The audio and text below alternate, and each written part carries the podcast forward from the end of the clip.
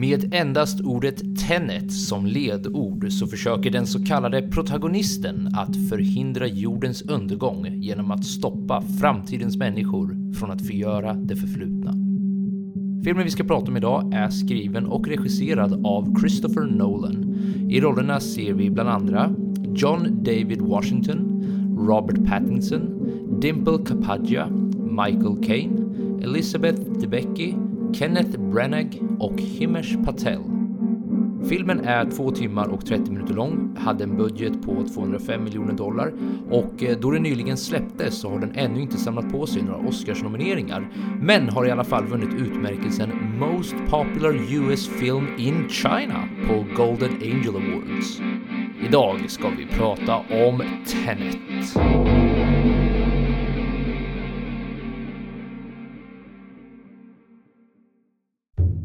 I never waited for anyone who was late more than 10 minutes in my life. I'd say 15. 15, right? No, 10. Someone has to die in order that the rest of us should value life more. You've been putting it up your whole life. You just didn't know it. Now, are you a rusher or are you a dragger? Or are you going to be on my fucking time? Rancid apple core, two worm eaten banana peels, a moldy rice cake, a dried up pickle, tin of sardine bones, a pile of broken eggshells, an old smushed up rotten gizzard with maggots all over it. Okay, it's worth it. Nobody's civil anymore.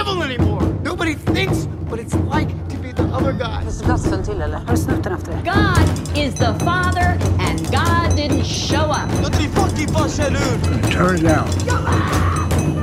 God, I mean, who the fuck are you? he's a squirrel. Take the fucking money. Take the fucking money. Take the fucking money. Sometimes a lady likes to have some fun. Ja, då säger vi välkomna till ett nytt avsnitt av Spoilervarning med mig Joel Keskitalo och eh, hans framtida själv fick säga åt hans dåtida själv att påminna hans nutida själv om att det är dags att podda. Min trogne! Benjamin Gabrielsson. Wow! Det där Jajamän. var inte helt lätt att hänga med på, din lilla prestation där, men det var en blinkning till filmen. Jag är med, jag förstår. Det var inte helt lätt att säga kan jag säga, så ja, me Eloge. some credit Ja, verkligen. Eh, hörni, lite snabbt då. Ja, det blev ett litet längre avbrott än vad vi hade tänkt. Eh, det blir så ibland. Vi hade mycket att göra och tiden flög iväg. No pun intended här faktiskt. Jag hade inte tänkt att dra en sån referens, men ja, det blev som det blev. Vi är tillbaka nu i alla fall. Ni kan kolla vår Facebook-sida för att se uppdateringarna. Vi kommer köra varannan onsdag. Vi kommer pitcha filmerna varannan onsdag på den Facebook-sidan. Men utöver det så har ni säkert noterat att vi har ny logga, vi har nytt namn och vi har en ny introlåt. Och vem kan vi tacka för loggan i alla fall? Ja, men den fina, fina bilden ska vi tacka Marcus Kristiansson för, min Ja. kära vän som, som jag har pluggat med i flera år och är liksom otroligt så kreativ och härlig snubbe som, som verkligen gör mycket så konst med ingenting på något sätt och det är riktigt härligt. Mm. Han har ju verkligen satt sin, sin lilla prägel på den här bilden och jag tycker den är helt underbar. Eh, får väl passa på att shout-outa honom på riktigt då, följ gärna honom på typ Instagram, schyssta bilder heter han där, han stavar då S-C-H-Y-S-S-T-A understreck bilder, eh, där man kan följa hans härliga content, för han lägger upp så mycket roliga klipp och bilder hela tiden som han själv skapar, så att, eh, ja men riktigt kul, det tackar vi som fan för, Marcus. Mm. Och eh, då vill jag också passa på att tacka min vän Daniel Lundahl för att du var den som skapade den första loggan. Den var ganska basic, den var ganska simpelt, men jag ville ha, vi ville ha fram en ganska fort som bara kunde fungera och den höll ändå i 50 avsnitt. Det så tack så mycket verkligen. Daniel du också. Tack för det. Eh, vi bytte ju då namn också för att det skulle bli lättare att hitta oss. För jag Mm. menar, vi upptäckte ju att vi hade amerikanska lyssnare som klickade in på våra avsnitt, men som ganska snabbt måste ha insett att det här är ju ingenting för oss. Blev lurade av namnet, så vi bytte helt enkelt till spoilervarning. Vi hoppas att ni gillar det. Det kanske finns ett mer optimalt namn där ute, men vi kunde i alla fall inte komma på det just nu. Det kändes rimligt att bara dra en direkt översättning, eller vad säger du? Ja, jag tycker faktiskt, nu efter mycket om och men, vi har ändå hållit på med det ganska länge och funderat, jag tycker vi har landat i något ganska nice. Jag är, jag är faktiskt nöjd med det här, spoilervarning. Mm. Jag Det- tycker spoilervarning känns jävligt bra. Ni får gärna lämna era synpunkter och så vidare, men ja, det är så det ser ut nu i alla fall. Ja. Så med det bakom oss så kör vi igång helt enkelt. Och eh, idag var det ju Tenet som jag tror att jag valde, men det hade ju lika gärna kunnat ha varit du. Men låt oss låtsas som att det var jag. Mm. Och varför vi, jag, du valde den var ju ganska uppenbart. Vi båda älskar Christopher Nolan. Det här var ett nytt här, storverk som man gick och väntade på. Och eh, ja, den var väldigt, eh, nu tänkte jag säga tidsenlig. Återigen, no pun intended, men ja, så är det i alla fall. Så Tenet kändes given att välja. Ja, och det är ju också, det har liksom inte funnits så många andra riktigt härliga biopremiärer nu på grund Nej. av liksom rådande situation, så att det finns ju någonting härligt i att ta den här typ enda riktigt stor premiären vi har haft hela det här året, så att det, ja, det, Ja. det är någonting med det också. Mm, ja men det kändes givet att det är klart som fan det skulle bli Tenet. Och det kändes kul också att starta efter vårt lilla uppehåll med Tenet också. Det kändes som att då får vi liksom en rejäl start. Ja, absolut. Och det är ju också någonting lite härligt i att vi aldrig har, tror jag, poddat om en Christopher Nolan-film förut, som vi ändå har liksom refererat till i typ var fjärde avsnitt eller någonting. Men nu är äntligen sant. får vi ju podda om honom. Eller hur? Det kan vi väl inte gjort? Jag tror inte vi har poddat om någon av hans Nej, filmer. jag tror inte det. Fan. Nej. Och trots att vi älskar honom så jävla mycket. Ja, men nu är det dags. Nu är det dags ja. Låt oss dyka in i filmen. Vad har vi på filmen Benjamin? Ja, men alltså det finns väl jättemånga ändar man skulle kunna börja det här i, men jag tycker att det finns något lite härligt i att ändå prata om Christopher Nolans, eh, ja men extrema fascination för tid. För det är ändå liksom nästan anmärkningsvärt att han som, som är så stor regissör och har gjort så många liksom framträdande och liksom stora blockbusters, Mm. att alla de, mer eller mindre, på något sätt handlar om tid. Och det är jävligt spännande. Vi Ja. har ju till exempel Memento som han typ slog igenom med för väldigt länge sedan nu.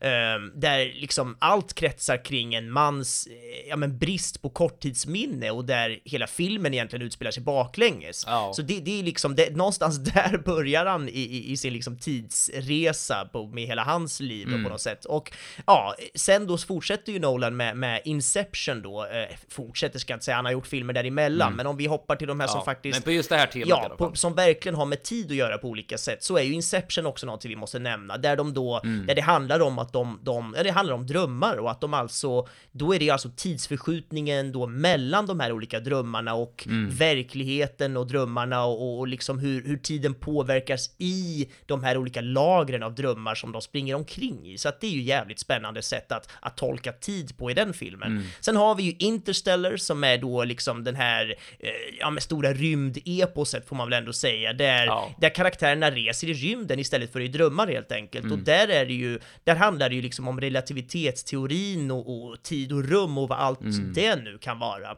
Ehm, och till sist då i den här lilla listan så kan vi väl nämna Dunkirk. Ja, som, jag är glad att du nämner det. Jag var, Ja. jag var rädd där ett ögonblick att du faktiskt skulle utelämna det, för det är ju inte riktigt lika uppenbart varför du skulle välja det, men Exakt. Nej men så är det ju, det är inte riktigt lika uppenbart just för att det här är en andra världskriget-film som inte alls handlar om tid på det sättet Mm. som, som liksom Interstellar som bygger på hela liksom tids... Ja, det, det bygger ju på konceptet tid, Ja. medan Dunkirk handlar ju inte alls om det, det handlar om andra världskriget. Men Mm. där är det ju istället att vi får följa tre olika tidslinjer som flätas samman med just tiden som Mm. en slags gemensam nämnare. Så att där är det ju snarare tiden som berättarkraft han använder sig utav då Ja. eh, eh, i Dunkirk. Så att det finns ju någonting väldigt fascinerande här med Nolans, Mm. eh, ja, men fascination för tid. Och jag tycker att det är liksom, det var ändå värt att göra den här lilla tillbakablicken just för att understryka den här besattheten han ändå har. Och Mm. det är väldigt spännande. Vi har ju Ja, men det är någonting med att vi alla som åskådare kan ju relatera till tid på olika Mm. sätt. Alltså alla människor på jorden kan relatera till tid. Ja. Och, och, och det är ju ett sånt brett ämne som går att förmedla och, och förvandla till så många olika typer av berättelser Mm. och inte minst olika sätt att berätta det här med tid på. Och därför så är det ju så jävla fängslande med de här olika filmernas sätt att behandla just tid. Men, Ja. men Tenet då? Ja, den handlar ju om tid på ett nytt sätt som Nolan Mm. inte har filmatiserat tid på förut. Så det är ju det jag tycker är väldigt spännande. Mm. Vad har han gjort den här gången som han inte har gjort tidigare? Och vad är det liksom här som är det här? Ja, vad är det? Hur behandlar han tid den här gången? Och Mm. det, det är väl det vi ska försöka ta reda på lite grann, bland annat Ja. då ikväll. Eh, Så ja, Tenet helt Mm. enkelt. Är det någonting du skulle vilja bena ut Joel? Var ska vi börja i den änden? Ja, för, för det första så måste jag bara vad heter ställa frågan. Har Christopher Nolan dödsångest? oh, Var det taskigt av mig att reducera hela ditt resonemang? Nej, jag meningen? tycker det är superrelevant. Alla, alla smarta människor har dödsångest, han är en av dem. Så är det. Ja men du har ju helt rätt och eh, vi ska inte fastna allt för mycket i din utläggning där men ja, det, den emotionella impacten som tid har tycker jag han har varit jävligt bra att förmedla. Och medan du pratade nu så tänkte jag, du har helt rätt. Det här är ett fascinerande ämne som sträcker mellan kulturer, mellan människor, mellan, ja, alla kan finna det intressant och högst relevant på ett personligt plan också. Ja. Jag menar, jag, jag tycker aldrig varit med om en period som har gått så här fort som under det senaste året. Det har ju säkert med rådande pandemi att göra och så vidare, men det är ju åldrandet också. Tiden går ju verkligen snabbare. Så ja, ett jävligt fascinerande koncept. Men bara för att dyka in då, hur gör han då i den här filmen för att hantera det här konceptet? Och eh, jag har ju fått ganska många frågor, för eh, folk i min och vår umgängeskrets vet att du och jag är filmintresserade, vi gillar såna här mindfuck-filmer, vi gillar Christopher Nolan, så många har frågat mig bara, kan, kan du bara förklara vad fan den här filmen handlade om? Eller vad, vad var grejen liksom? Kan du Och det? jag, jag, alltså jag, jag vet inte riktigt om jag kan det, det får ju ni kära lyssnare avgöra, men jag har ju tänkt att ge mig göra ett försök åtminstone. Och eh, det jag tänkte göra nu är inte nödvändigtvis att prata allt för mycket om själva handlingen, utan jag tänker försöka bana ut vad det är för koncept han leker med här, vad det är för sorts time travel i den här filmen och hur han har fått det att funka. Så, för att sätta stage då, så tänker jag det är viktigt att vi börjar med hur tiden fungerar. Alltså det här är en fixed timeline med inga parallella universum eller dimensioner eller något sånt där. Det kan ju annars existera i såna här uh, time travel-filmer och så vidare. Eh, man kan säga att allt händer hela tiden samtidigt. Alltså det handlar inte om att vi skapar en framtid som just nu inte existerar, utan dåtid, nutid och framtid är hela tiden tätt sammanlänkande och påverkar varandra. Eh, ja, men som exempel, om, om Joel A till exempel hoppar tillbaka i tiden för att säga till Joel B vilka aktier han borde investera i, då måste Joel B, och inte bara han kommer göra det här, eh, göra samma sak till Joel C sen. Det vill säga att Joel B måste leva samma liv som Joel A gjorde så att han sen kan säga samma sak till Joel C som i sin tur måste följa samma spår som Joel A och B gjorde. Det vill säga, det är en vad, som, vad det heter nu? Jag tror det heter Bootstrap Paradox. Att eh, kan time travel fungera, då för att hålla den här så att säga tidslinjen intakt så måste det hela tiden hä- hända på samma sätt som det har gjort hela tiden. Och det här illustreras i filmen genom deras användande av konceptet inversion. Det är ju där de leker runt med det här ordet. Eh, saker som blir inverterade det bryter den klassiska tidsgången, det vill säga att saker som vanligtvis, vanligtvis rör sig framåt alltså, framåt är ju inte konceptet de leker med, utan de pratar ju om entropy. Men jag kommer för enkelhetens skull säga framåt nu, okej? För alla förstår vad jag menar då. Eh, så in, eh, inverterade objekt eller människor rör sig istället bakåt i tiden. Så när människorna i filmen då blir inverterade, hoppas alla hänger med här nu, så, så är deras perspektiv fortfarande att de rör sig framåt. Alltså från deras point of view så rör de sig framåt. Men allt som då inte är inverterat från deras point of view kommer de se ut som att det rör sig bakåt så att säga. Och det här funkar åt båda hållen. Om du inte är inverterad så kommer du se alla objekt som är inverterade att röra sig bakåt i tiden. Men om du är inverterad så, ja, det blir tvärtom då helt enkelt.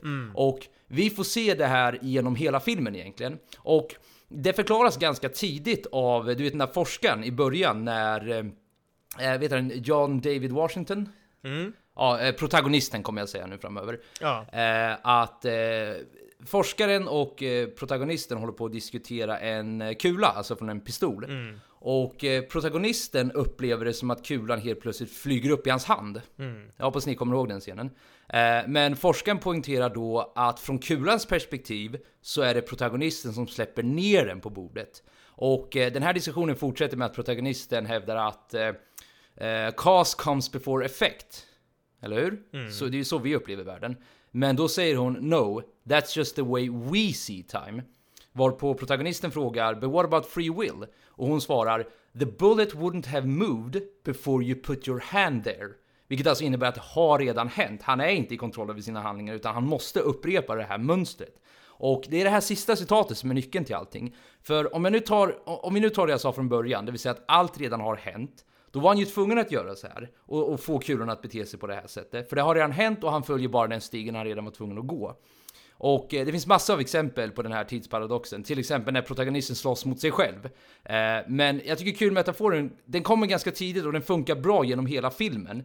Men om det nu är så att allt som händer redan har hänt och måste hända hela tiden. Vad är då poängen med hela filmen? Har de då inte... För, för filmen handlar ju om att de ska, de ska rädda världen för att framtida varelser vill liksom eh, radera dåtiden så att det inte ska ske någon katastrof. Mm. Det är lite halvluddigt vad det är de faktiskt vill, men det, det är något åt det hållet i alla fall. Eh, men eh, vad heter då, han heter ju Neil, eh, det vill säga Robert Pattinsons Mm. karaktär. De, de har ju den här diskussionen, eh, protagonisten och Neil, Mm. där protagonisten faktiskt säger det här. Ja, men om vi lever, då har ju vi redan lyckats. Och egentligen har han rätt redan, redan i det här påståendet. Men då öppnar de dörren lite genom att säga vi vet fortfarande inte hur den här tidsparadox-tjafset interagerar med medvetandet. Så de lämnar det fortfarande öppet i att aha, det kanske inte alls är på det här sättet, utan om medvetandet interagerar med de här inverterade grejerna, då kanske det fortfarande går att förändra saker. Men, och jag vet att det är mycket nu, jag, som sagt jag har svårt att förklara det här, jag hoppas att ni hänger med. För att lägga till en sista pusselbit då. då. Neils karaktär, det vill säga eh, Robert Pattinsons karaktär, han är genom hela filmen en karaktär som har blivit inverterad från framtiden. Han har alltså inverterat sig själv i framtiden och åkt tillbaka hela vägen till början av filmen. Där har han resetat sig så att han inte är inverterad längre. Men det gör ju att han kommer från framtiden och vet precis allt som kommer hända, inklusive att han så småningom måste offra sig själv. Eh, det är därför han genom hela filmen har så mycket koll vad det är som händer och att han redan känner protagonisten så bra. Något som för övrigt protagonisten blir förbannad flera gånger. Bara, How do you know all this? Han vet ju det för att han har redan varit igenom allt det här. Han vet ju det för att fucking protagonisten själv har ju anlitat honom för att Mm. göra allt det här. Och eh, till exempel då när han säger att eh, han, ja, du vill ha Diet Coke, tror jag han säger i någon scen. Och då säger han, eh, vad heter det, because I know that because you never drink on the job. Eftersom, ja, de har ju redan jobbat med varandra och de känner honom väl. Så det är liksom konceptet med filmen. Och eh, om inte jag förklarar det här tillräckligt bra så I'm sorry, jag gjorde verkligen det bästa. För om jag ska vara helt ärlig, det är fortfarande vissa frågetecken i min film. Jag har sett den här filmen tre gånger, men den finns ju inte att köpa än eller hyra, så jag har inte kunnat se den allt för många gånger. Men med allt det här sagt, Benjamin, hela den här lilla monologen nu. Vad är dina tankar? Hur för vi det här vidare? Hur för vi den här podden vidare? Säg någonting! Nej men till att börja med så får jag väl ändå ge dig eh, ett jävla beröm, för att det där gör du jättebra. Det, jag hade aldrig kunnat gjort det du precis gjorde. Alltså att på något liksom logiskt sätt förklara någonting som är så jävla ologiskt. Det är säkert superlogiskt, men det låter ju helt sprängt, så att man fattar ju liksom Ja. ingenting. Och, och du gör ditt bästa, och jag ska vara helt ärlig, jag förstod kanske 20% av allt du sa, känns det som. För att det är så Ja, svårt ja. att ta in. Ja, jag, jag vet, och jag förstod ju knappt vad jag sa själv, men men jag, jag, jag tror jag förstod i alla fall. Så att jag menar, jag, jag tycker inte vi ska blamea om någon där ute inte förstår. Jag tycker absolut inte vi ska blamea dig för att vi inte förstår, utan det är bara så jävla krångligt koncept. Ja, men det, det är som forskaren säger, don't try to understand Nej. it. Det är lite nedsättande kan jag tycka, men det, det finns en poäng i det också. Ja, men det är verkligen. väldigt komplext det här. Ja men det är så, det är superkomplext och det, det finns ju någonting i det som också jag tycker blir någon slags svaghet i allt det här. Hur, hur liksom komplext kan Förklara. det bli? Ja men så här då, jag kan börja i en annan ände. Det här Mm. med time travel som ändå är det du har suttit och förklarat nu. Mm. Det finns ju som koncept med i väldigt många olika typer av filmer och serier och jag kan väl spontant bara känna att jag är lite trött på time travel, Mm. eller time travel, liksom konceptet i, i just filmer och serier. Ehm, jag kommer ihåg när Game of Thrones kom med, du vet, Hold the Door avsnittet Ja. för typ, vadå, fyra, fem år sedan och, och Mm. det blev liksom, eh, ja men det blev plötsligt långa samtal och diskussioner med vi liksom i, i kompisgänget kring just hur, hur, ja men vadå, om det redan har hänt, hur kan det då ändras i efterhand? Och du Ja. vet, sådana diskussioner som vi satt med länge och försökte bena ut och sådär, och det var ju jättespännande. Och ja, det Mm. kommer väl någon film eller serie varje år, antar jag, som handlar om typ det här ämnet. Och det mest aktuella exemplet är kanske Dark, den tyska serien på Netflix Mm. som är svinnice, men som också handlar om liknande saker. Mm. Jag ska absolut inte spoila mer om den, jag lovar. Men det är ju, jag ska väl egentligen inte få det att låta som att jag är trött på på det för att jag har sett det för mycket, för det, Mm. så är det inte riktigt heller, utan jag tror, jag, jag tycker nog snarare att det inte är tillräckligt intressant för att jag ska orka bry mig längre. Nej. Och det kanske är liksom det sjukaste jag har sagt, sagt eftersom det ändå är något som är på pappret så fruktansvärt intressant, eh, som, som det här med time travel skulle, ändå är. vet du, skulle jag kunna få avbryta en snabbis bara? Ja. Jag skulle vilja pondera en fråga till dig då i så fall.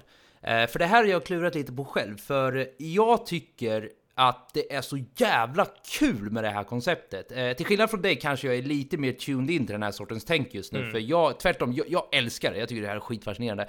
Men jag känner samtidigt samma sak som du gör. Och jag har börjat fundera på varför jag liksom blir trött av det när det kommer till den här filmen. Och då har jag landat lite halvt i kan det ha att göra med hur det presenterades i den här filmen? För jag börjar nästan tänka det här var ju väldigt actionfylld film och det är ju många av Nolans filmer, men den var också väldigt fast paced. Alltså den var så fast paced så släng bort hela den här time-grejen och, och det hade fortfarande kanske varit svårt att hänga med. Eh, så jag måste bara ställa frågan till dig, kan det ha varit, kan, kan den här lilla miniskepsismen du känner ha någonting att göra med hur det presenterades? Eller menar du att, ja men som koncept så är det lite att du är lite halvtrött på det? Eller vad, vad tänker du där? Nej men jag, jag tror absolut att det handlar om, om hur det presenteras. Jag tror att det är avgörande för att man överhuvudtaget som publik ska kunna tycka att det är intressant. Då måste du i alla fall förstå ett hörn av det. Du måste förstå en, en, en någonting. Du måste förstå ett fragment för att du i alla fall ska tycka att det är intressant. Förstår mm. du ingenting så tror jag inte man gillar det alls. Förstår du lite kan du liksom, ja det där var intressant. Förstår du mycket kan du tycka mm. att det är riktigt häftigt och verkligen älska det. Så att det där tror jag är jätteviktigt. Och jag vet inte riktigt vart jag står i allt det här, men det är någonting med att jag är lite trött på konceptet mm. och jag tror att det har någonting att göra med att det är så jävla krångligt. Mm. Samtidigt som att det i princip mynnar ut i ja men det här liksom ganska logiska, jag vet inte om det är matematik, mm. you tell me, men du vet, ja. det, det här med att det här med att det känns som att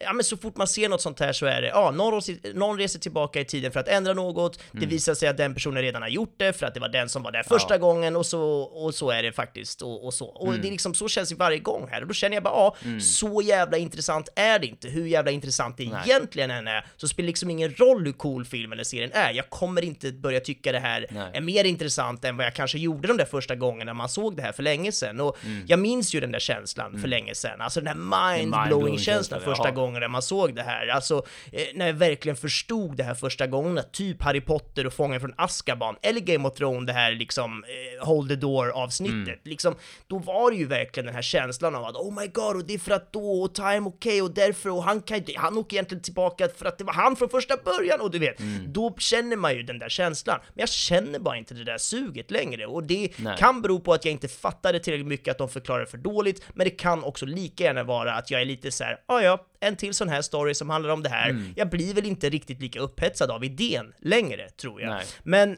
nu när jag såg den här filmen alltså Tenet, så, mm. så var det ju till exempel en scen där, där det var så här, ah, en blond tjej som hoppar från en båt och en annan mm. blond tjej undrar vem fan var det där liksom, som hoppar från den där båten just när jag inte var mm. där? Ja, då förstod jag ju direkt att det där är hon fast hon har åkt tillbaka i tiden och hon är där för att ändra något som vi kommer förstå sen. Mm. Och det där, jag är ju inte ens smart och ändå fattar jag det där. Och då, tänk, då tänker jag, vad fan... yourself short Benji, du är med Nej, okej, okay, jag ska inte hålla på och kokettera för mycket, men jag menar, jag är liksom inte topp tre smartast i världen. Det kan vi ändå slå fast. Och det kan vi slå fast. En, det kan vi slå fast. Och det, ändå så kände jag att det där fattar jag på en sekund och det här mm. ska vara liksom en superdjup film. Och då känner jag att om det där, om jag förstår sådana detaljer redan nu, mm. då har jag ju redan förstått tillräckligt mycket om det här konceptet för att jag liksom ska förstå vad det handlar om. Och då tar ju, tas ju den aspekten bort av det hela, mm. alltså från filmen. Att jag förstår konceptet i sig, alltså time ja. traveling och så, vad, Men vad det är vi typ göra. Komplext. Sen blir det onödigt komplext och det blir så mycket detaljer och det mm. blir så mycket så här grejer så att jag känner mer att, ah, då, då tycker jag nästan bara att det kan vara. Mm. Då kan jag hellre kolla på något som inte handlar om det här, ja. känner jag liksom så här nu efter att ha sett det några gånger. Mm. Men ja, jag kommer komma till andra punkter som ja. också får mig att, att, absolut inte såga den här filmen. Så mm. det här är snarare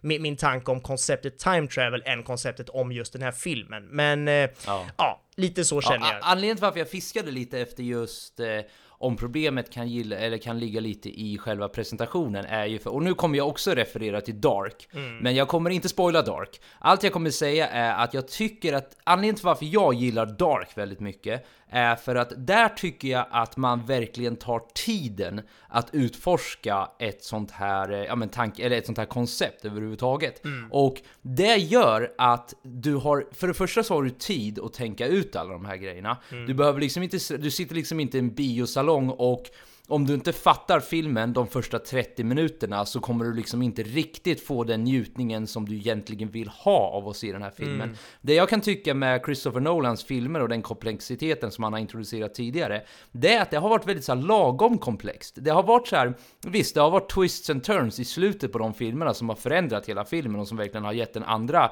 filmupplevelsen jävligt mycket kruten också, precis som det är på den här. Men jag känner samtidigt att komplexiteten är inte så grov att det tar ifrån min filmupplevelse när jag tittar på den först, utan jag hänger med hela tiden, jag behöver inte övertänka någonting och jag får inte en sån line som säger “Don't try to understand it”. Mm. Jag tror ju att den linen är direkt anpassad till oss för att de inte vill att vi ska ja. övertänka den här grejen. Ja. Och det köper jag absolut, men jag gillar inte det om jag ska vara helt ärlig. Jag vill liksom kunna greppa så att jag under första sittningen har alla pusselbitar på plats. Och även om jag inte har exakt alla pusselbitar på plats så har jag fortfarande det när filmen tar slut. Mm. Det tycker jag har varit Christopher Nolans styrka, att man ändå kan gå ifrån biografen och säga att wow, okej, okay, jag kanske har missat vissa detaljer, men i det stora hela så hänger jag fortfarande med. Mm. Jag upplevde inte den här, den här filmen, och jag har ju fått läsa mig tokig för att förstå den här i efterhand. Mm. Och jag kan ju uppskatta det då. Alltså jag uppskattar ju det när jag har läst allting om det, och då kan jag ju säga wow, vilket briljant koncept, skitkul. Det var därför jag öppnade med att säga unik film, kul idé och allt det där. Mm. Men jag tycker tycker inte riktigt att presentationen är, ja men, eh, vad ska man säga, den är inte fullständig så att säga. Eller åtminstone inte för mig och dig och många andra som jag har pratat med också. Mm. Så jag landar nog lite i det att hade det presenterats på ett sätt, jag hade velat haft den typ 30 minuter längre om jag ska vara helt ärlig, men frågan är om det hade gått då också, för nu kommer vi över till en annan punkt som jag tycker inte, ja, som sagt, jag vill också ha det sagt. I grund och botten tyckte jag faktiskt att det var en nice film, speciellt andra och tredje gången jag såg den, för då, mm. då när man då hade börjat greppa det mer, då kunde jag se tjusningen i det. Men trots att jag förstod hela det här konceptet så tyckte jag att den saknade någonting. Mm. Och då, jag, jag, tycker att den saknade en emotionell punch om jag ska vara helt ärlig. Mm. Vad har vi på emotionella puncher Benjamin? det låter som något väldigt individuellt, jag vet inte exakt ja. vad det är du Nej men vad tänker på. du med, vad, vad, vad, känner du för, om du, så här, karaktärerna, känslan för filmen generellt? Om, om vi bara tar, tar det här konceptet lite åt sidan så länge, vad, vad tänker du där? Typ? Nej men jag tycker det är en jätterelevant liksom inblick i filmen överlag som vi nu skulle kunna gå in på. Alltså jag känner ju också att den här saknade någonting. Det jag känner att den saknar Um, det är en intimitet. Mm. Alltså den här intimiteten som jag tycker att många Nolan-filmer har haft.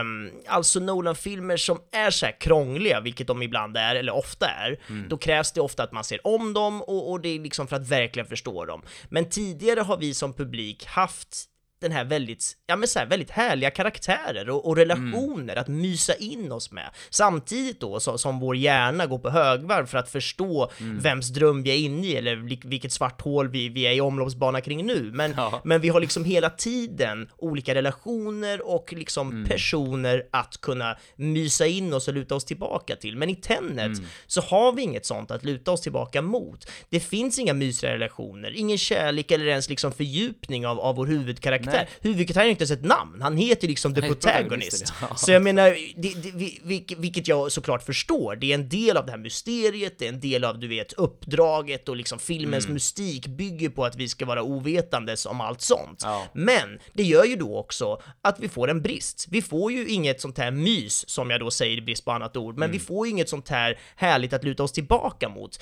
i allt krångel och i all action. Mm. Och, och det tycker jag är en brist i en sån här film, att har vi så här mycket krångel och så här mycket liksom djup och så här mycket, du vet, hjärnan går på någon slags ultra-rapid högvarv. Mm. Finns det då ingenting annat, liksom lite mys och lullull att luta sig tillbaka på? Mm. Nej, då, då, då tycker jag att den saknar ett ganska viktigt element som jag mm. tror för mig och kanske för dig också behövs för att göra den här liksom filmen och upplevelsen mer mm. komplett. Ja, alltså en, en grej, en ganska uppenbar grej som jag tycker att Nolan är så jävla bra på vanligtvis det är att göra intressanta antagonister. Mm. Och nu använder jag lite halvt medvetet ordet antagonist, men ni förstår vad jag menar. De som ska vara skurkar, eller de som framstår som skurkar i alla fall. Mm. Jag tycker, ja men om man tittar på hans track record över vilka det är vi liksom har att göra med.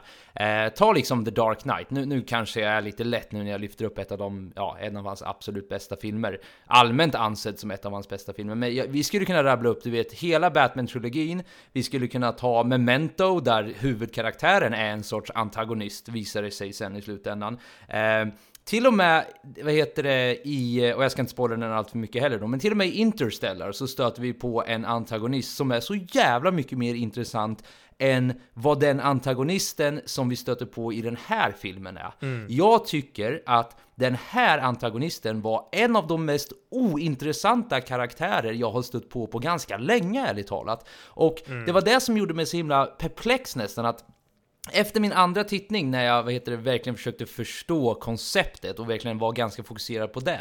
Då reflekterade jag samtidigt efter bara, men vad gjorde egentligen brottslingen? Alltså vad lämnade han för avtryck i den här filmen? Alltså visst, han var där, han var skräckinjagande, han gjorde liksom, ja, han var en antagonist i den bemärkelsen. Men det fanns liksom ingen, jag vet inte, det fanns inget grått inom honom, det fanns liksom inga intressanta motiv. Du vet, man kunde gräva lite i att, ja, jag tar bud från, det, från framtiden för att jo, jorden har blivit förstörd och de, ja absolut, jag köper det, men, men fortfarande, jag, jag saknar, han var alldeles för svartvit för mig. Du vet vad den här klassiska, mm. men som du sa förut innan vi startade, den här James Bond, eh, vad heter det, villain. Eh, med rysk accent ovanpå allting vet du. Det är ju verkligen en sån här throwback till kalla kriget och spioner och du vet allt det där. Eh, men förutom antagonisten så måste jag säga, och nu vill jag inte nödvändigtvis gå åt den här identitetspolitik och lyfta upp kvinnor och så vidare, men jag tycker faktiskt att det också har varit en av styrkorna med hans filmer. Han har haft väldigt starka kvinnliga protagonister, eller antagonister för den delen. Jag tyckte att Cat, eh, det vill säga, ja men eh, jag kommer inte ihåg, jag tror det är Elizabeth Debicki, tror jag, vad heter det, mm. skådespelaren heter.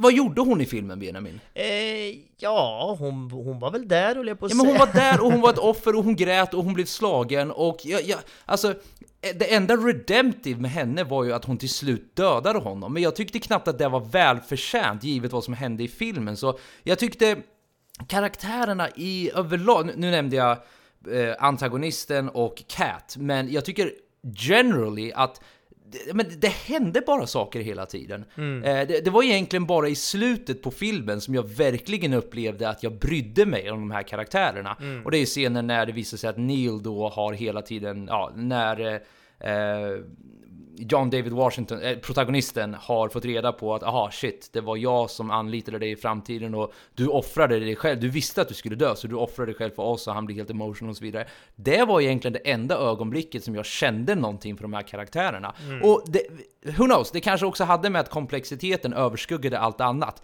Men då är det ett problem, skulle jag vilja hävda. Mm.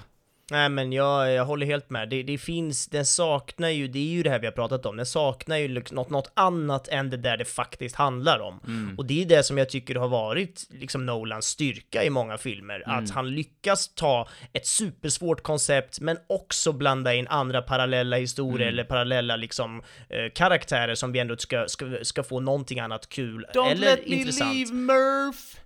Exakt, ja men det är ju verkligen så. Det är en re referens till Interstellar då för de som inte ja. har sett den. De som inte har sett den, ni kan stänga av nu och aldrig mer sätta på här heller. nej jag skojar. Men, eh, nej men så är det. Och jag menar för mig kändes ju den här filmen, vi var ju inne på att snudda på det nu också, men det känns som en Bond-film. Mm. Det känns ju som, som, som Ja men alltså jag förstod ju att det här skulle vara en thriller, liksom när jag har läst på lite utan att försöka mm. spoila någonting innan jag såg den så vill jag ändå förstå, okej, okay, gör han en rymdfilm, gör han andra världskrig, vad är det för film Nolan gör nu nästa? Och då har jag förstått det som att det är en thriller, så jag hade liksom det som ingång, så jag var liksom beredd på det. Um, och att det inte liksom ska handla om ja, drömmar, svarta hål, whatever. Nu är det en thriller. Och mm. det, det, då, liksom, då är jag med på det. Men jag blev ju ändå liksom besviken på att det var mm. den här väldigt, väldigt klassiska storyn med den onda ryssen som ska ja. ta över världen. Och du vet, så har vi James Bond, eller jag menar förlåt, the protagonist som ska mm. stoppa honom. Och, ja. Eh, ja men du vet, då, då kändes det ju bara som att... Och en vacker eh, kvinna som behöver räddas. Det är också så här klassiskt ja, men typ, James Bond det var, det var så här, jag förstår att han har lagt allt jävla krut på att komma på det mest komplexa tidsparadox liksom konceptet som finns här. Men det är ändå en man som har, ja men det är ändå en man som har så jävla mycket kapacitet mm. bakom sig. Han har liksom pengar, han har hjärnan, mm. han har, han har liksom ja. så mycket erfarenhet, han vet vad han håller på med. Jag är lite besviken mm. på att jag tycker att den här filmen är för enkel, den är ja. lite för platt och det är sjukt, sjukt att säga att den är för enkel, ja. men ni förstår vad jag menar. Storyn överlag, allt som inte handlar om hur jävla svårt mm. det är att resa i tid, allt det tycker jag är för liksom platt och för, för James Bond. Mm. Och det är ju någonting med, alltså jag förstår ju att den här skurken som du också var inne på, mm. sure, alltså det är inte så att han bara vill så här, ja, jag vill spränga världen, utan han har väl något jättedjup, du vet att, som du var inne på, framtiden, ja. alltså de vill väl snarare rädda världen för att framtiden är så fucked mm. så att de ska liksom, ja, det är väl snarare ett sånt koncept. Och sure, det finns ju också något härligt djupt i det, men mm. ah, ändå, det räcker inte, utan den här filmen handlar ju om en ond ryss som vill döda alla, mm. och sen ska en protagonist stoppa honom. Ja. Och som du sa så har vi en snygg tjej som ska bli räddad. Mm. Det är liksom det det handlar om. Och sen visst, du kan slänga på hur mycket djupt skit du vill om, om liksom time travel, Mm. men det kommer ju för mig inte räcka, inte i det här fallet i alla fall, Nej. för att lyfta den här filmen till att bli någonting mer än en typ medioker James Bond-rulle. Mm. Nej, alltså det, det var väl just den här obalansen som eh, gjorde... Eller, eh, så, som sagt, tidigare tycker jag det har varit en bra balans mellan alla de här delarna. Alltså actionen i balans med storyn, i balans med de djupa koncepten, i balans med karaktärerna är ju oftast vad som, vad som gör dem så jävla bra. I vissa av filmerna kanske den balansen rubbas något. Den kanske blir lite väl komplex i vissa, men ändå inte så komplex att den tar någon, för mycket av de andra delarna. I vissa filmer kanske karaktärerna får mer highlights, men då är fortfarande komplexiteten och det här, ja men det här Nolan-esk, om han nu har en egen liksom genre, är ju fortfarande med där. Här var det ungefär som att allt krut, eller väldigt mycket av krutet lades på det eh, på det komplicerade. Och eh, när jag halvt avbröt det förut vill jag ändå ha det sagt att hatten av för att man verkligen går in för det och liksom får det att funka. Det är skitbra. Men just när det gäller Nolan, och jag, jag, jag märker mellan oss nu hur hur besvikna vi också låter på, alltså det har väl ni, det, det är väl redan uppenbart hur besvikna vi låter. Men, och det, det har nog inte jättemycket att göra med att filmen i sig var jätte, jätte dålig. För i grund och botten så enjoyable film och ganska, alltså ett bra film får jag väl ändå säga. Ja, Men jag alltså tror att den är verkligen inte så jävla dålig. Nej, verkligen inte. Men jag tror att mycket har att göra med att det är just Nolan som får Mm. oss att känna så här. Att vi ens har det här tvivlet när det kommer till Nolan. Det är lite tråkigt, ärligt talat. För Mm. Ja. han har varit så jävla... Och alltså, alltså generellt, man kan inte förvänta sig allt för mycket av en regissör hela tiden heller. Det är klart att det kommer dyka upp filmer som vi inte gillar eller som kanske allmänt inte blir så Ja, gillade. så såklart. man måste ge honom det benefit of the doubt. Men fram tills nu skulle jag vilja påstå så var han ändå jävligt consistent med sina filmer. Och här känner jag personligen, och det låter ju som att du också känner så, att hans consistency nästan bröts. Mm. Ja men faktiskt. Jag har ju nästan gått och väntat i, i ja, men 15 år på att när ska en dålig Nolan-film komma, typ. Ja, och det, jag ska inte here you säga... got your wish. Ja men precis, och jag, återigen, vi tycker ingen av oss att det här är en dålig film, men i hans, liksom, i, i, i Nolans ögonmått mätt, eller vad Mm. man säger, i liksom vad vi är vana med, i, i vad vi har fått blivit bortskämda med under alla år. Ja, i, i liksom, För det har vi ju blivit, i alla fall vi som Ja. gillar hans filmer. Alla älskar ju inte det här såklart, men, men vi som ändå älskar hans typ av filmer tycker att nej, här var det sämre. Mm. Ja. Det, så är det bara. Men bara för att avsluta filmsegmentet här i vår podd med en liten positive note. Ja, vad härligt. så vill jag lyfta upp någonting som han verkligen consistently Mm. gör bra och fortfarande gör bra. Och det är ju den tekniska biten Ja. alltså. Om vi bara glömmer storyn, vi glömmer Mm. komplexiteten, vi glömmer allt det där. Alltså wow, vilka Mm. jävla grejer han, han kan åstadkomma. Jag kommer gå igenom lite på trivian sen i slutet på avsnitt, var, avsnittet vad det är han har gjort för någonting. Mm. För där, där är det verkligen dubbla hattar av. Den är ju, den är ju vacker i alla dess bemärkelser. Mm. Jag tycker ju kanske personligen att det blir lite väl mycket action.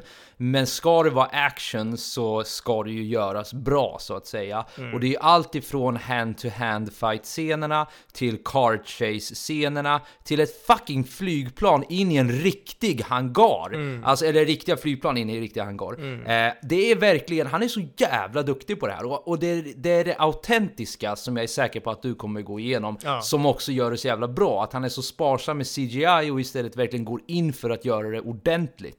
Eh, så jag passar bollen till dig tänker jag och eh, rör oss vidare mot det tekniska. Om inte du har något mer allmänt om filmen du vill, du vill kötta innan vi går över dit. Nej, men jag går gärna över till det tekniska. Men gå över, vad, vad, vad har vi på det tekniska i den här filmen då? Ja, men den här filmen, eh, som så många andra Nolan-filmer, är ju filmad analogt, alltså med film. Ehm, och mer specifikt då just IMAX-kamera, eh, vilket är väldigt, väldigt häftigt. IMAX-kameror är ju stora, enorma filmkameror som då filmar med extremt hög bildkvalitet i enormt brett format, vilket ger den här massiva känslan som just blir så påtaglig på bio. Det är därför Nolan-filmer är, ja men de är alltid ex, extra sevärda på, på just bio då, för att de är inspirerade i det här gigantiska formatet med den fantastiska kvaliteten och det är väl lite synd då att, att de flesta människor kommer att se just den här filmen kanske hemma på streaming ju, nu i pandemitider, men ja, hellre att de får se den alls än att inte se den såklart. Ja, såklart. Eh, Men har man varit möjligheten någon gång i livet så tveka inte att se en Nolan-film på bio, för det är liksom, liksom. Det är alltid värt det helt enkelt.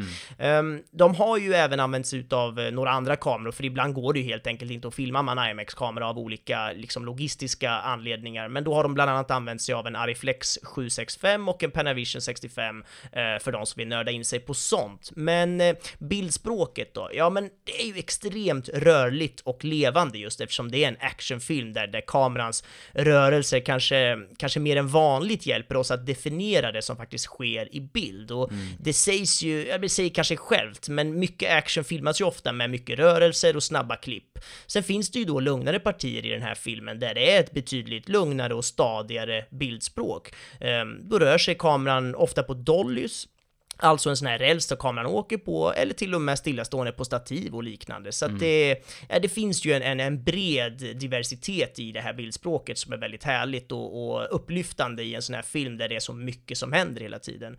Um, men det som är så häftigt är ju alla de här actionsekvenserna då mm. som är så filmade, ja men de är ju filmade liksom handhållen kamera, just för att det är den här IMAX-kameran Ehm, så är ju det liksom, ja men det är riktigt jävla svårt att filma handhållet med den för att den är så stor. Och det får vi ju tacka den här Hoyte van Hoytema som är fotografen här då.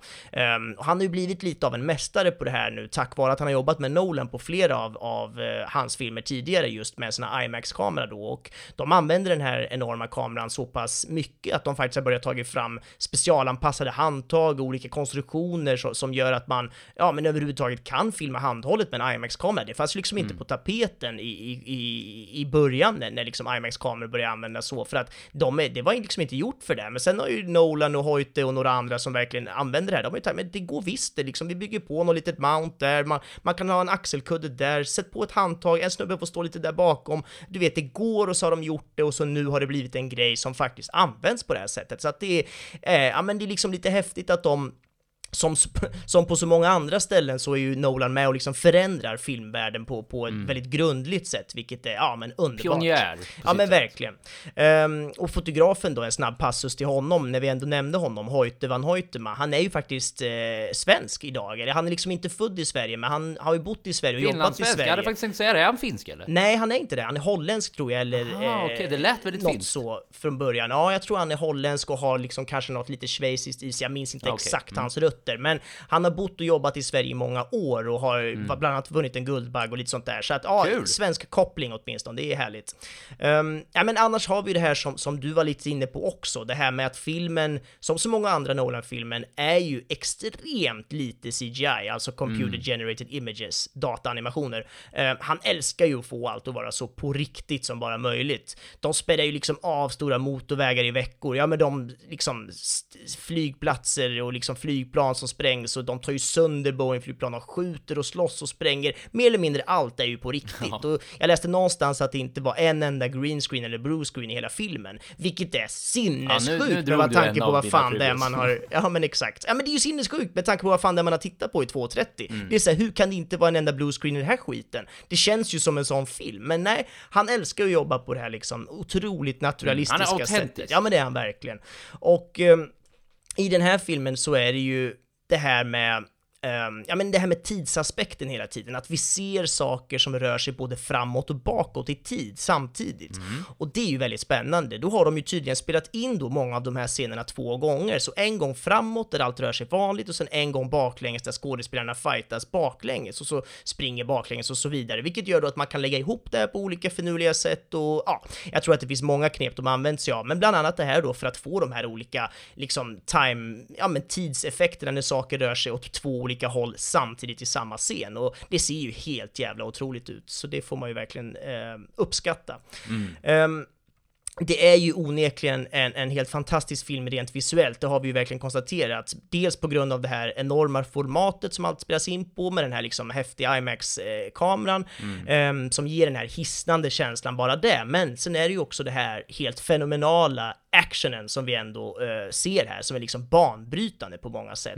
Mm. Um, det är ju sånt, sånt här som gör att den här filmen, tycker jag, sticker ut från allt annan action egentligen. Mm. För jag landar ju ändå där någonstans, vi har ju varit inne på det båda två, men det här känns ju mer som en inom citattecken vanlig actionfilm jämfört med Mm. många andra av Nolans filmer. Men jag tycker ändå inte att den är riktigt lik någon annan actionrulle heller, just för att det finns den här galningen, det finns den här autören, Christopher Nolan, bakom allt. Mm. Han, som, han som liksom vill bevara det som vissa kallar för riktig film, det som bland annat Scorsese menar är liksom på väg att försvinna och det som, det som vi kallar för cinema. Mm. Och det är ju någonting vi får vara jävligt tacksamma för. Så, nej, underbart, verkligen, att titta på det här. Ja, nej, jag- vill bara flika in där när det kommer till actionen att jag kan summera upp det ganska bra, eller ganska enkelt ärligt talat. Det var bara jävligt mycket bättre. Alltså varenda actionsekvens tycker jag var så jävla mycket bättre än vad liknande actionsekvenser är i, jag ska inte säga liknande actionfilmer, men actionfilmer generellt. Alltså när Mm. man slog varandra eh, så kändes det verkligen som att de slog varandra. Och det kändes heller inte som att de gjorde överdrivna, du vet såna backflips och supermoves och allt det där. Nu blev det ju indirekt så eftersom de slogs ju inverterade ibland, Ja. vilket blev att den ena upplevde, ja du fattar allt Mm. det där. Eh, men då fick de ju med den delen också, om man nu skulle koppla in komplexiteten där igen. Men Mm. nej, absolut, varenda Alltså bilscenen, Ja, ja. alltså car chase-scenen var ju briljant ärligt Mm. talat. Där satt man ju verkligen och bara så bra. Om det inte vore så att komplexiteten återigen körde över allting och fick en att övertänka det, så kunde man bara ta till sig av den delen Mm. så var det återigen bara bravo alltså. Det, det, det, det är så jävla njutningsbart bara av att se det. Ja, det är ju det. Och jag menar, det är ju någonting med allt det visuella som han gör otroligt bra. Och han har ju så många fingrar med i de här spelen, det vet vi ju med Christopher Nolan, eftersom han är en sån autör som vi kallar det Ja. för. Det vill säga att han själv är faktiskt med och bestämmer väldigt mycket, även på sån Mm. nivå där andra regissörer inte bryr sig överhuvudtaget. Där är ju Christoph, Christopher Nolan ändå där och liksom pekar och säger att jo, men jag vill ha mer så, Mm. eller jag vill ha så, eller jo, tänk så här, liksom på saker som egentligen inte spelar så jättestor roll. Där är han ändå och pillar och det är det som gör den här stora skillnaden jämfört med andra filmer. Det Mm. blir så detaljerat och välgjort och när vi ändå ska liksom gå mot någon slags avrundning i det här tekniska segmentet så Mm. kan jag ju inte prata teknik och allt det här. Precis, utan att nämna då den fantastiska musiken och det är som du säger, ingen mindre än vår svenske Ludvig Göransson som har komponerat musiken. Eh, det var faktiskt så att Hans Zimmer som brukar stå för stråkarna i Nolan-produktionen, han var upptagen med en annan, eh, någon annan produktion inför den här filmen och då tackade inte Ludvig Göransson nej, såklart. Nej, det gjorde Eh, det kan man ju förstå.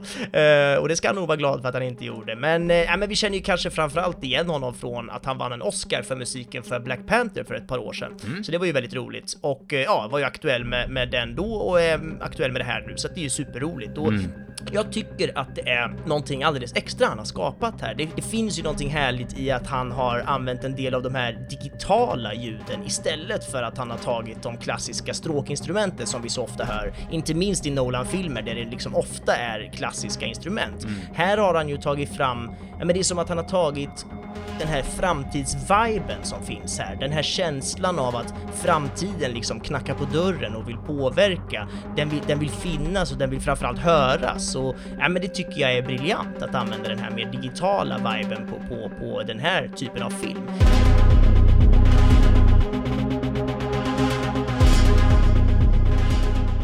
Dessutom tycker jag att han har lyckats så jävla bra med, med det här med att vissa delar av musiken låter ibland som att det går liksom baklänges. Ibland låter musiken som att den är liksom både bak och fram samtidigt och det är ju också liksom påverkat av filmens olika tidsförskjutningar såklart. Men, men det låter ju helt enkelt otroligt jävla häftigt så att det, jag kan rekommendera folk, ni hör ju lite nu hur det låter, men jag kan rekommendera folk att gå in och lyssna på det här i efterhand för det är faktiskt eh, ja, men ganska olikt mycket annan filmmusik man hör ibland så att det är riktigt häftigt. Big fucking up to Ludvig Göransson, får vi ändå säga. Jävligt nice. Eh, Jag har inte så mycket att tillägga där, men eh, skådespelarinsatserna då? Ja, men kör lite du där Joel nu så får jag dricka lite vatten. Ja, men det kan du få göra. Eh, Det förtjänar du efter den här utläggningen. Det var jävligt bra måste jag säga. Tack. Jag måste ju tyvärr börja i den tråkiga, dåliga änden då.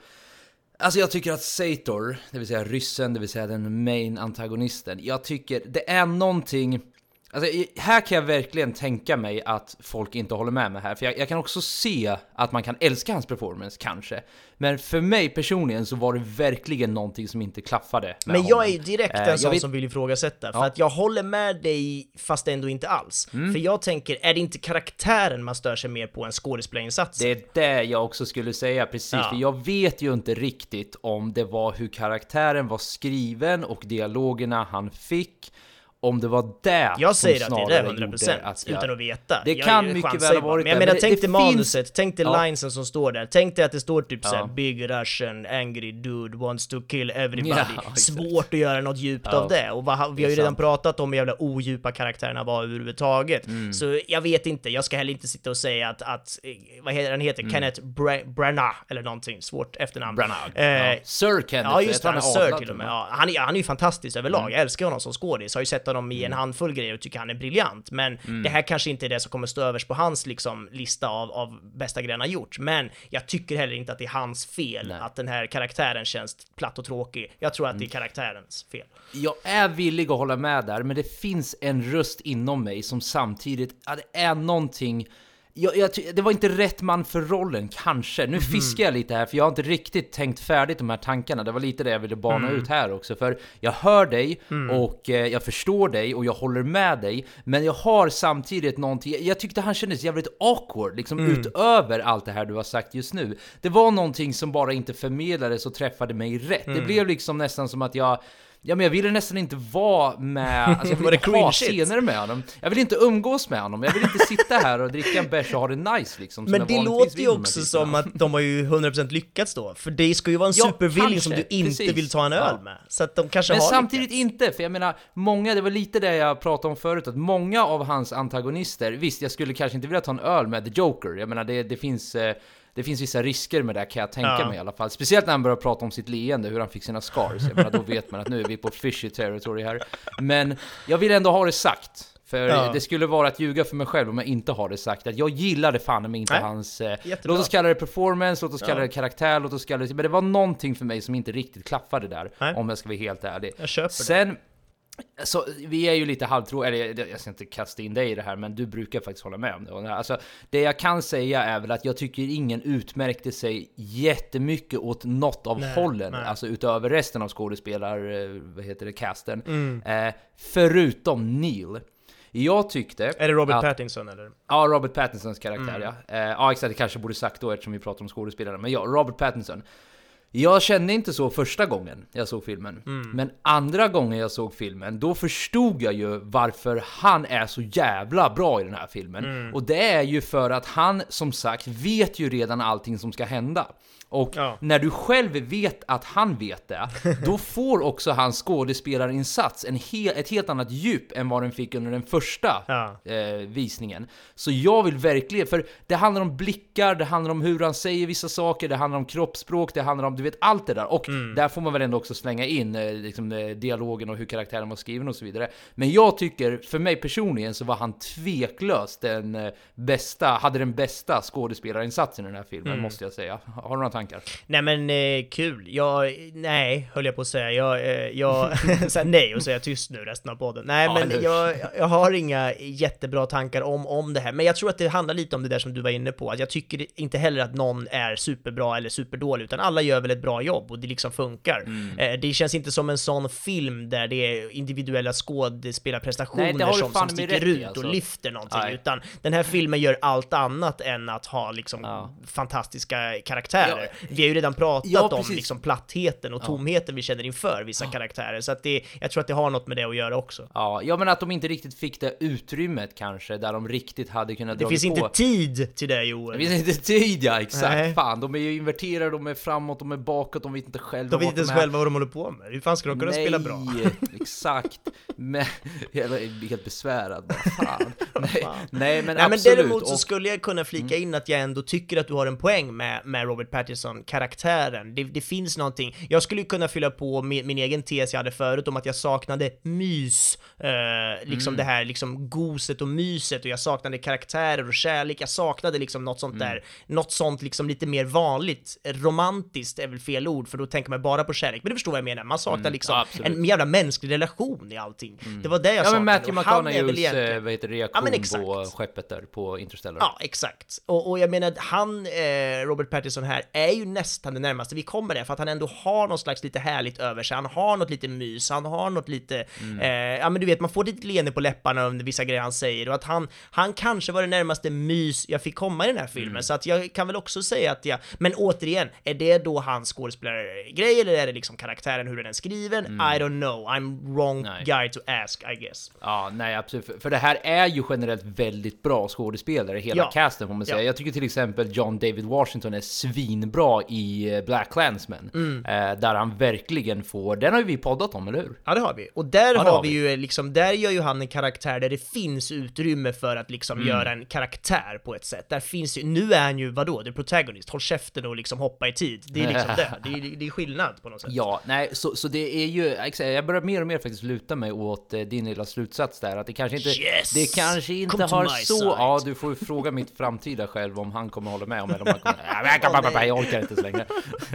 jag blir förvirrad när jag ens pratar om det. Nej, men alltså, jag, jag, jag, gillar det ändå som slutsats på ett jävla plan, att det här var en jävla härlig, eller stark ensemble, men som kanske inte riktigt hade utrymmet att bli, ja men att, att introducera det här, det här mysfaktorn som du efterlyser lite. Nej, precis. Så får det vara. Så får det vara och så får det vara med den tekniska tycker jag. Eh, ska vi summera upp det här med slutord och favoritscen? Ja, det tycker jag. Så jag kan väl ta den bara lite snabbt. Absolut. Eh, alltså, jag vill ändå bara ha det sagt ännu en gång att jag gillar samtidigt det här konceptet. Jag tycker det är kul att de leker runt med det. Det är unikt, det är jävligt så här. Just i den här uh, inversion-grejen är ändå, ja, det, det är nytänkande på sitt sätt. Men den faller platt i att det blir för mycket av det och den saknar ju som sagt den här emotionella, ja men mysigheten som du sa. Mm.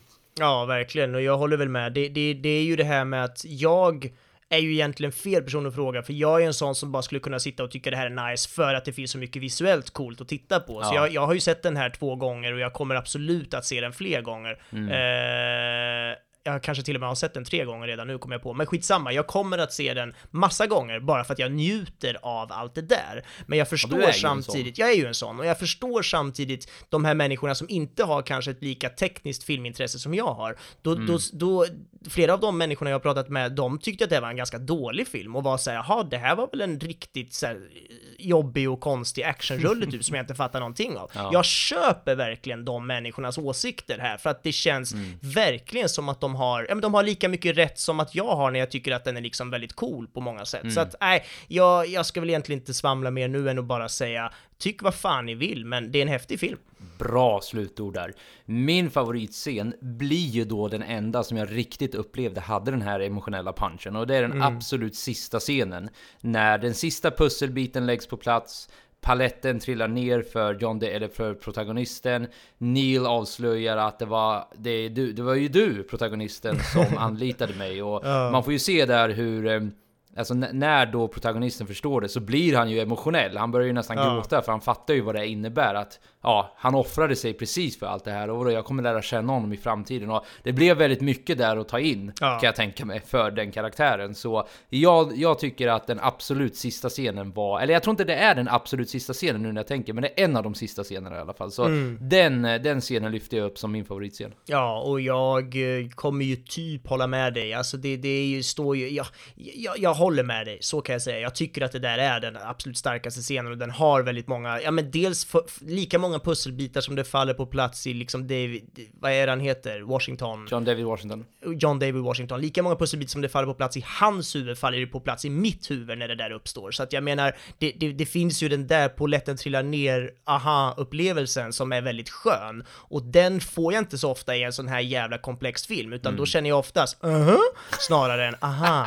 Så att jag menar, för mig var det ganska skönt att bara få den upplevelsen. Eh, Sen hade jag kunnat nämnt, du vet, många andra actionsekvenser för att de är så Mm, absolut. jävla coola, men det gör vi inte. Ja. Vi, vi stannar där istället. Då så, då går vi vidare till lite trivias, det vill säga lite Ja, rolig fakta om den här filmen. Gud vad jag har saknat det här. Ja, eller hur? Det här är ett roligt segment. Mm. Okej, så när coronaviruset slog till så var filmens musik eh, bara cirka 80% färdigt. Och eh, det som påverkade störst var när den orkestern skulle samlas i april för att slutföra det sista. Så för att lösa det här så spelades delar av detta soundtrack in individuellt i de här olika musikernas hem Mm. och sen sattes det ihop till the final product. Så 20% av eh, musiken var de tvungna att ja, göra det bästa de kunde av situationen. Och det Mm. blev ju bra i slutändan, men ja, det var också... De lät inte en världspandemi stoppa dem. Nej, häftigt. Så förutom att eh, skådespelarna var tvungna att lära sig att göra deras stunts baklänges, vilket är i sig en jävligt fascinerande grej, så var de tvungna att lära sig att prata baklänges. Jävlar. Eh, och eh, ovanpå det så Sir Kenneth Branagh, det vill säga vår huvudantagonist, Mm. han var dessutom tvungen att bemästra en rysk brytning medan han själv är från Nordirland. Så han hade, he had his work Baklänges dessutom. Och baklänges stundtals också om man nu ska komplicera det ännu mer. Egentligen är Oj, det då hatten av till den skådespelaren inser nu bara för den prestationen. Han har gjort allt rätt. Har Verkligen, och ändå sitter jag här och sågar honom som en tråkig och platt Har, karaktär. hur har du mage? Alltså, återigen, det var ju karaktären, vi kom ju överens om det, okej? Ja, exakt, jag tar tillbaka så, allt så. annat jag sa. Okej. Så, eh, produktionsteamet köpte och kraschade ett riktigt 747-flyg in i en riktig hangar. Ja, det är helt sjukt. Eh, alla de scenerna var enbart så kallade praktiska effekter, Mm. alltså inga visuella effekter eller CGI som du gick in på förut. Mm. Eh, Christopher Nolan hade från början tänkt att bygga en egen, lite mindre miniatyrhangare. Men när han letade efter utrymme för det här i Kalifornien så hittade han istället massa gamla flygplan som inte längre användes. Så han räknade ut att det skulle bli billigare att bara köpa ett par sådana och krascha dem. Ja, fördelen med att ha pengar på Ja. sitt konto, då kan man göra sånt. Verkligen. Och by the way, bara som en liten instickare, Ja. jag kommer att, eh, för det är också lite ny grej vi börjar med nu för tiden, att jag länkar grejer, eller du också för den delen, som, som kan vara intressanta för folk att se. Så att Mm. jag kommer länka bland annat ett klipp där man ser när de spränger det här Boeing-planet och så, lite behind the scenes-klipp helt enkelt, kommer Mm. länkas i gruppen då på det här avsnittet. Så det kan ni kika på om ni vill. Skitnice. Uh, Okej, eh, filmens eh, produktion var extremt hemlig. Eh, Robert Pattinson var till exempel tvungen att läsa sitt manus i ett låst kontor i Warner Bros huvudkvarter, det låter som här Illuminati nästan. Eh, Inte långt därifrån Michael- ska jag säga. Nej, eller hur? Eh, Michael Caine, den gamla räven. Ja, Alfred kul att han är med Batman-trilogin. Ja, men han ska alltid vara Jag tror att han är med i alla Nolan-filmer. Du, måtte Nolan sluta göra filmer när Michael Caine dör, ärligt talat. Han hör till. Nej, då kommer de göra någon slags Gör inte det CGI-grej Nolan. och ha kvar Det var ett skämt, okej? Okej. Michael Caine tilläts i alla fall inte ens att läsa hela sitt manus innan inspelningen drog igång. Han fick bara, det här är så jävla sjukt, han fick bara läsa scenerna precis innan de skulle filmas. eh, så på så sätt visste Michael Caine ingenting om vad filmen handlade om precis innan filmen skulle släppas. Han blev frågad i en intervju och han sa honestly, I have no idea.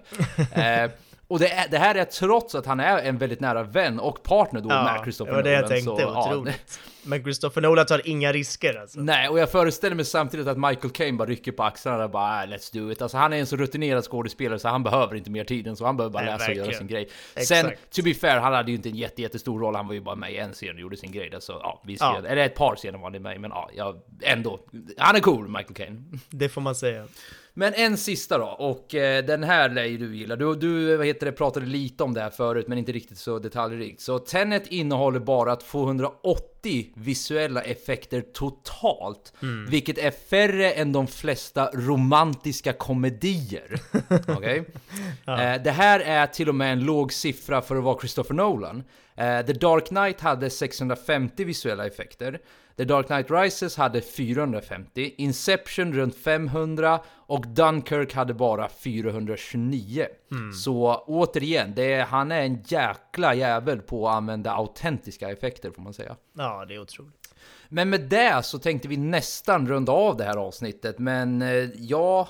Nej, jag har inte en ny film, utan du har en ny film att pitcha. Vad är, vad är nästa film, Benjamin? Ja, men precis. Jag väljer nästa film och det blir då ingen mindre än The Trial of the Chicago 7 som alltså finns på Netflix nu, eller hur Joel? Jajamän, och eh, som vanligt så kommer vi pitcha en vecka innan så att ni har god tid på er, ni får en påminnelse där och ni får alla relevanta länkar på vart ni kan se den och så vidare. Ja. Eh, och eh, fan vad kul det är att vara igång igen. Ja, måste jag, verkligen. säga. jag hoppas att ni är lika pepp som vi är. Jag tror det är omöjligt, men eh, ja, är, vi, är, vi är sjukt glada i alla fall att eh, ni, ni som har väntat, ni som har frågat och allt det där. Det, är, vi, eh, ja, det blev en längre paus än vi hade tänkt, men vi är sjukt jävla glada att vara tillbaka. Mm. Eh, vart kan alla hitta vår podd och så vidare? Ja, men podden finns ju där poddar finns. Vi hoppas att vi finns i alla liksom podcast-appar. Hör gärna av er om ni hittar en app där, ni, där den inte finns helt enkelt, för vi vill finnas med i alla appar. Men eh, det som är väldigt bra är ju att följa oss på Facebook. Där heter vi spoilervarning och eh, där, där ser man ju då, som du var inne på, länkar till kommande filmer. Vi kommer även att lägga upp lite så här, ja men artiklar eller extra material eller behind the scenes Mm. eller sådana roliga grejer som kan vara kul att ha för att fördjupa sig mer i en film eller för att veta mer om kommande film, vart den finns att se och liknande. Mm. Så att följ oss gärna på Facebook, spoilervarning. Mm. Och eh, ge oss gärna en like ifall ni tyckte att eh, vi förtjänar det där. Det hjälper oss också med att eh, algoritmerna sorterar oss så att vi blir lättare att hitta. Ja, ni fattar allt det där. Rekommendera oss till polare. Skriv gärna kritiska kommentarer. Alltså, det uppskattar vi som fan. Det är så vi kan eh, förbättra oss. Mm, verkligen. men med det så eh, om inte du har något mer så kan vi runda av det här jävla avsnittet. Det tycker jag Det verkligen. här jävla avsnittet. Fan vad hårt det lät. Men ja, du vet, det förbannade jävla skitavsnittet. ja, nej, men hörni, eh, tack som fan för att ni har lyssnat och på återhörande. Så säger vi ha det bra! Hej då!